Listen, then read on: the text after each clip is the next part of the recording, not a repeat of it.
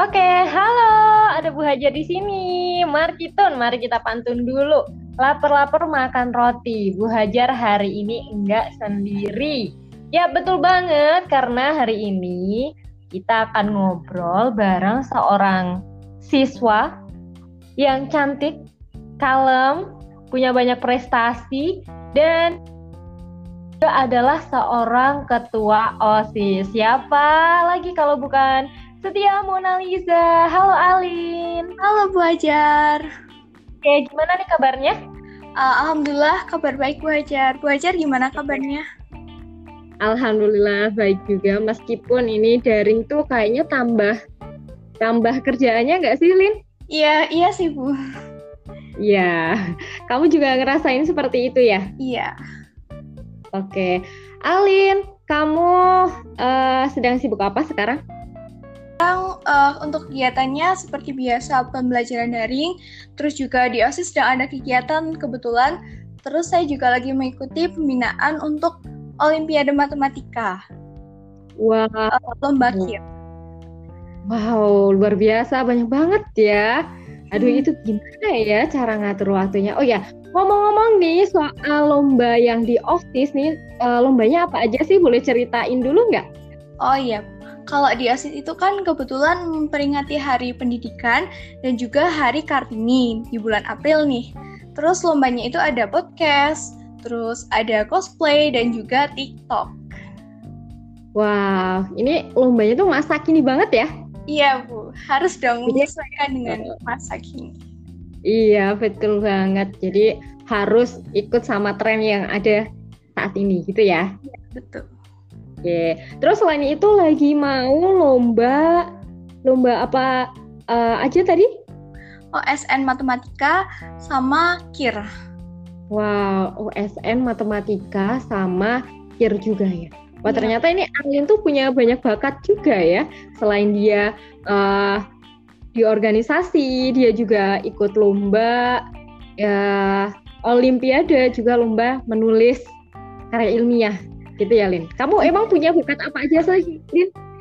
Uh, kalau saya dari dulu sukanya itu melukis dan menggambar, terus juga suka-suka membaca sama apa ya Bu, membuat kayak mengisi waktu kayak nonton film atau memasak. Saya juga suka memasak. Wah, ternyata nih ya idaman banget nggak sih? Udah cantik, kalem, terus pinter punya bakat memasak juga. Iya, Nilin, saya uh, pengen tanya nih ya. Kamu kan uh, udah sibuk di OSIS tapi nggak pernah ketinggalan untuk pembelajaran daringnya. Itu tipsnya gimana aja tuh? Uh, kalau tipsnya itu yang pasti uh, dari diri sendiri ya. Bagaimana cara untuk membagi waktu walaupun sibuk di berbagai kegiatan. Uh, kalau saya pribadi kan setiap bangun tidur saya bangun tidur pagi.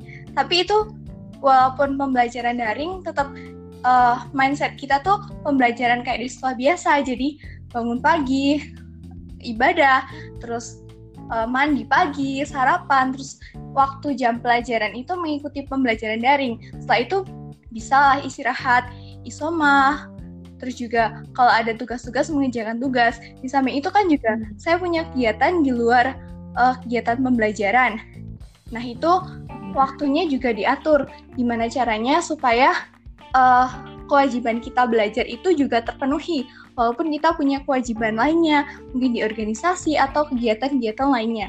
Terus juga uh, jangan lupa istirahat itu penting, karena kalau kita kecapean, kita nggak akan bisa beraktivitas dengan uh, fit, terus juga banyak pekerjaan-pekerjaan yang akan terbengkalai karena hal itu terus tidurnya okay. cukup sama kalau pagi itu jangan lupa sarapan sebelum melakukan aktivitas soalnya sarapan itu kan penting banget buat memulai suatu kegiatan gitu. Oke, jadi harus tetap bangun pagi, harus uh, ikuti jadwal uh, seperti biasa ketika kamu sekolah tatap muka gitu ya? Iya, Bu. Oke, kamu bangunnya jam berapa sih nih? Uh, sesuai bangunnya itu saya kadang jam 3 atau setengah 4 gitu. Kan ibadah dulu. Terus habis itu kalau mm -hmm. ada waktu ya belajar pagi. Kan masih fresh kan otaknya, Bu. Jadi bisa menerima pelajaran. luar biasa berarti bangunnya jam 4 atau enggak jam 3 berarti emang ekstra gitu ya. Tapi kamu pernah e, ngerasa pusing gitu nggak sama uh, jadwal kegiatan kamu? Iya, tentu saja pernah. Itu pernah. Soalnya hmm. pastilah iya. karena kegiatannya juga kadang uh, satu hari itu bisa full ada tugasnya banyak banget terus masih sibuk di osis ada kerjaan hari ini terus juga uh, mungkin ada pekerjaan rumah juga itu sering malahan oke uh, pernah nggak sih kayak kegiatan organisasi kamu itu mengganggu pembelajaran kamu misalnya uh, kamu ikut osis terus tiba-tiba nilai kamu turun itu pernah nggak kalau saya sendiri sih, alhamdulillah sejauh ini belum pernah kalau nilainya turun karena organisasi gitu. Sebisa mungkin walaupun di organisasi tetap harus jaga supaya nilainya stabil gitu, Bu. Oke, berarti emang kamu punya punya motivasi belajar yang cukup tinggi gitu ya? Ya, bisa dibilang gitu. Oke. Uh, cita-cita kamu apa sih, Lini? Waduh, kalau cita-cita saya punya banyak cita-cita bu kalau saya... coba ceritain biar Bu Hajar aminin. Kalau dulu itu waktu kecil cita-cita saya pengen jadi dokter, terus juga okay. pengen jadi diploma juga Bu. Soalnya wow. suka kalau lihat uh, orang komunikasi dengan orang lain, terus uh, kerjaannya tuh bertemu dengan banyak orang tuh kayaknya seru asik gitu. Saya juga pernah bercita-cita pengen jadi dosen, terus ya pegawai bea cukai banyak sih ya bu tapi sampai sekarang sih mungkin nanti kalau udah kelas 12 ini nih waktunya buat lebih memfokuskan ke satu cita-cita yang akan diraih yang akan diraih oke okay. uh, eh, yang paling pengen kamu raih uh, ketika nanti sudah dewasa apa pengen jadi apa hmm, pengen jadi kalau saat ini untuk saat ini saya pengennya jadi uh, pegawai bea cukai. Pegawai bea cukai. Hmm. Kalau dilihat dari cita-citanya, berarti kamu setelah lulus pengennya masuk stan, ya? Iya, Bu.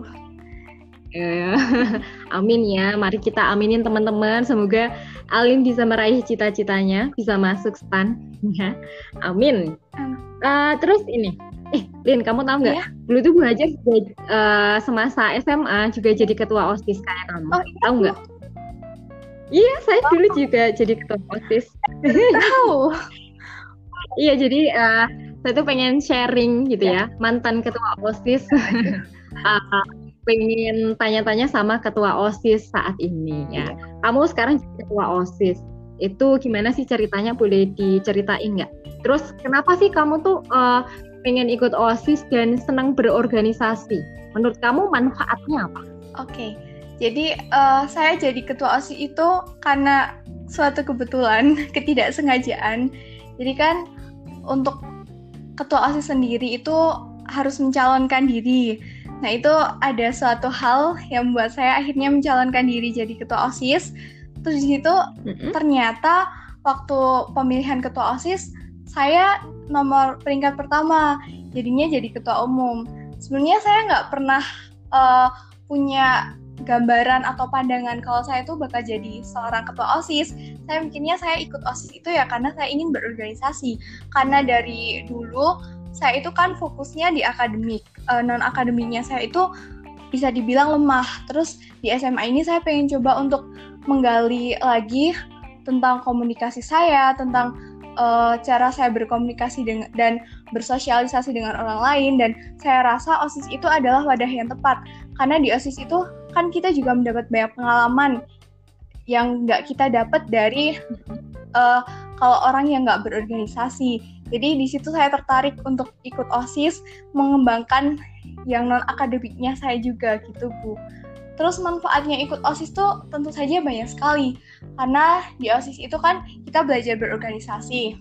Banyak ilmu yang di OSIS nggak dipelajari di luar OSIS. Kayak misalnya membuat proposal, terus juga pengajuan uh, sponsor, itu hal yang hal-hal kecil seperti itu yang sebenarnya nanti suatu saat saat kita udah dewasa itu pasti diperlukan karena ya dalam pelajaran sekolah itu nggak ada uh, materi atau tentang praktik tentang seperti itu di OSIS yang diajarkan seperti itu. Terus juga menambah banyak relasi dengan teman-teman, terus uh, bisa banyak pengalaman di OSIS.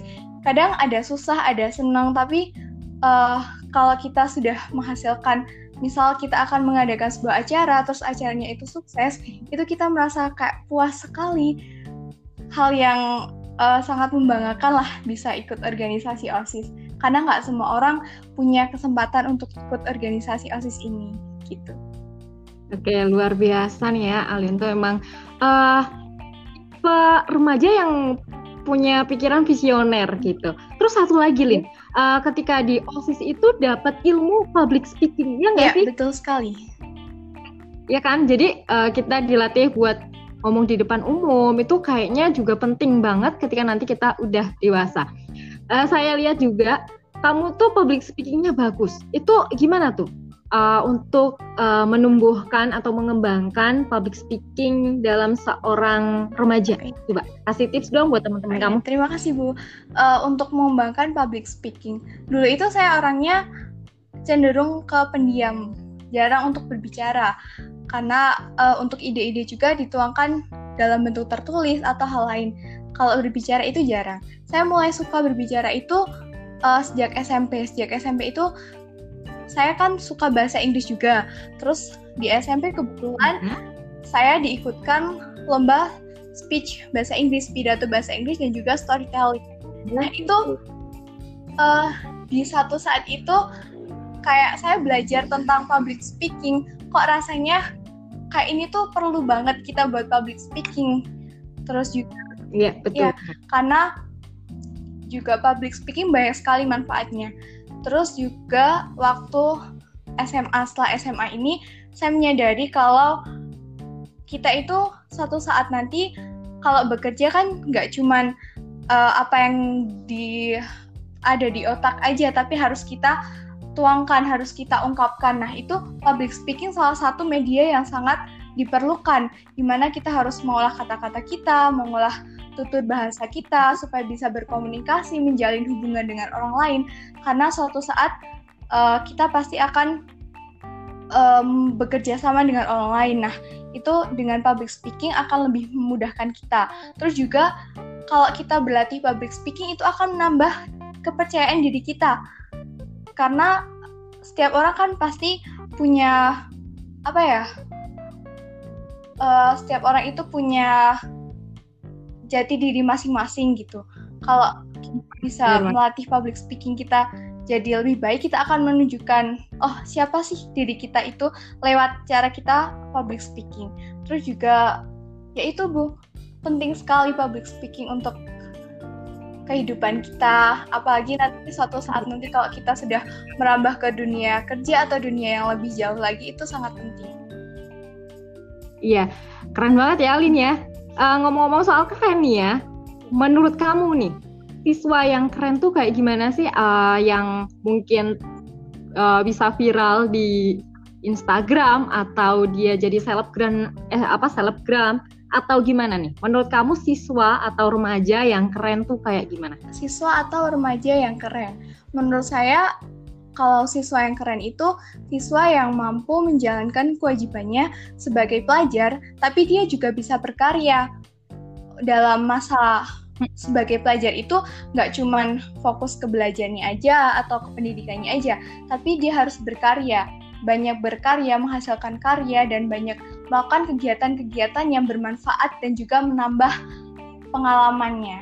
Jadi keren itu nggak harus hmm. yang di sosmed posting-postingan yang keren-keren atau jadi hmm. selebgram itu nggak harus kayak gitu.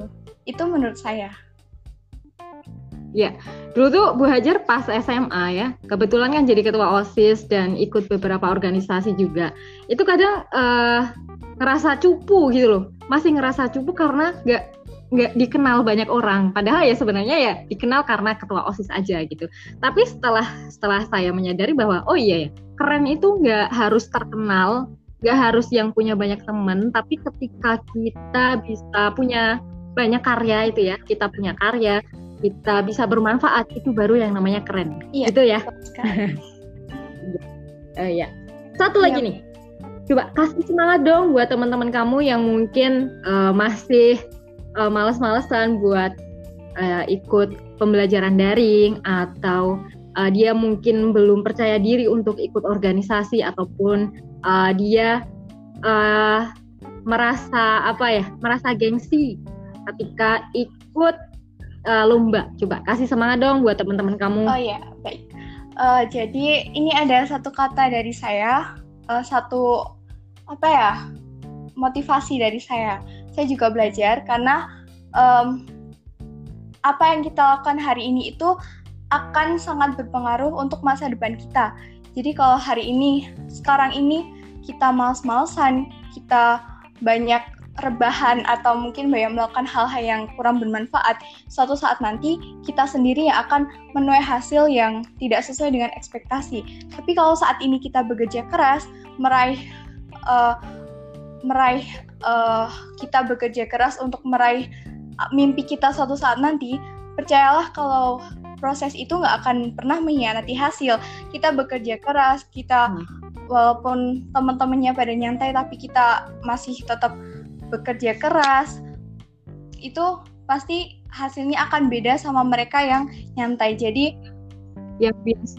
Mm -mm, saya ya, jadi mulai sekarang satu kata itu mulai mulai itu memulai sesuatu itu suatu kata yang sangat sulit untuk dilakukan tapi kalau kita nggak memulai kita pasti nggak akan mendapatkan apa yang kita inginkan. Jadi teman-teman nggak usah merasa minder atau merasa kok berat sih? Kayak gini harus belajar harus gini. Nggak apa-apa sekarang kita capek dulu.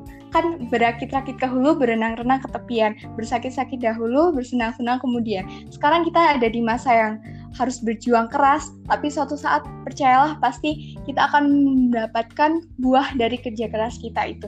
Jadi terus semangat, jangan lupa kalau kita punya mimpi, kita harus meraih mimpi, jadi terus berjuang buat teman-teman semua. Semangat. Ih, Alin, makasih banget sudah sharing, uh, mau ikut sharing sama Bu Hajar di podcast kali ya. ini.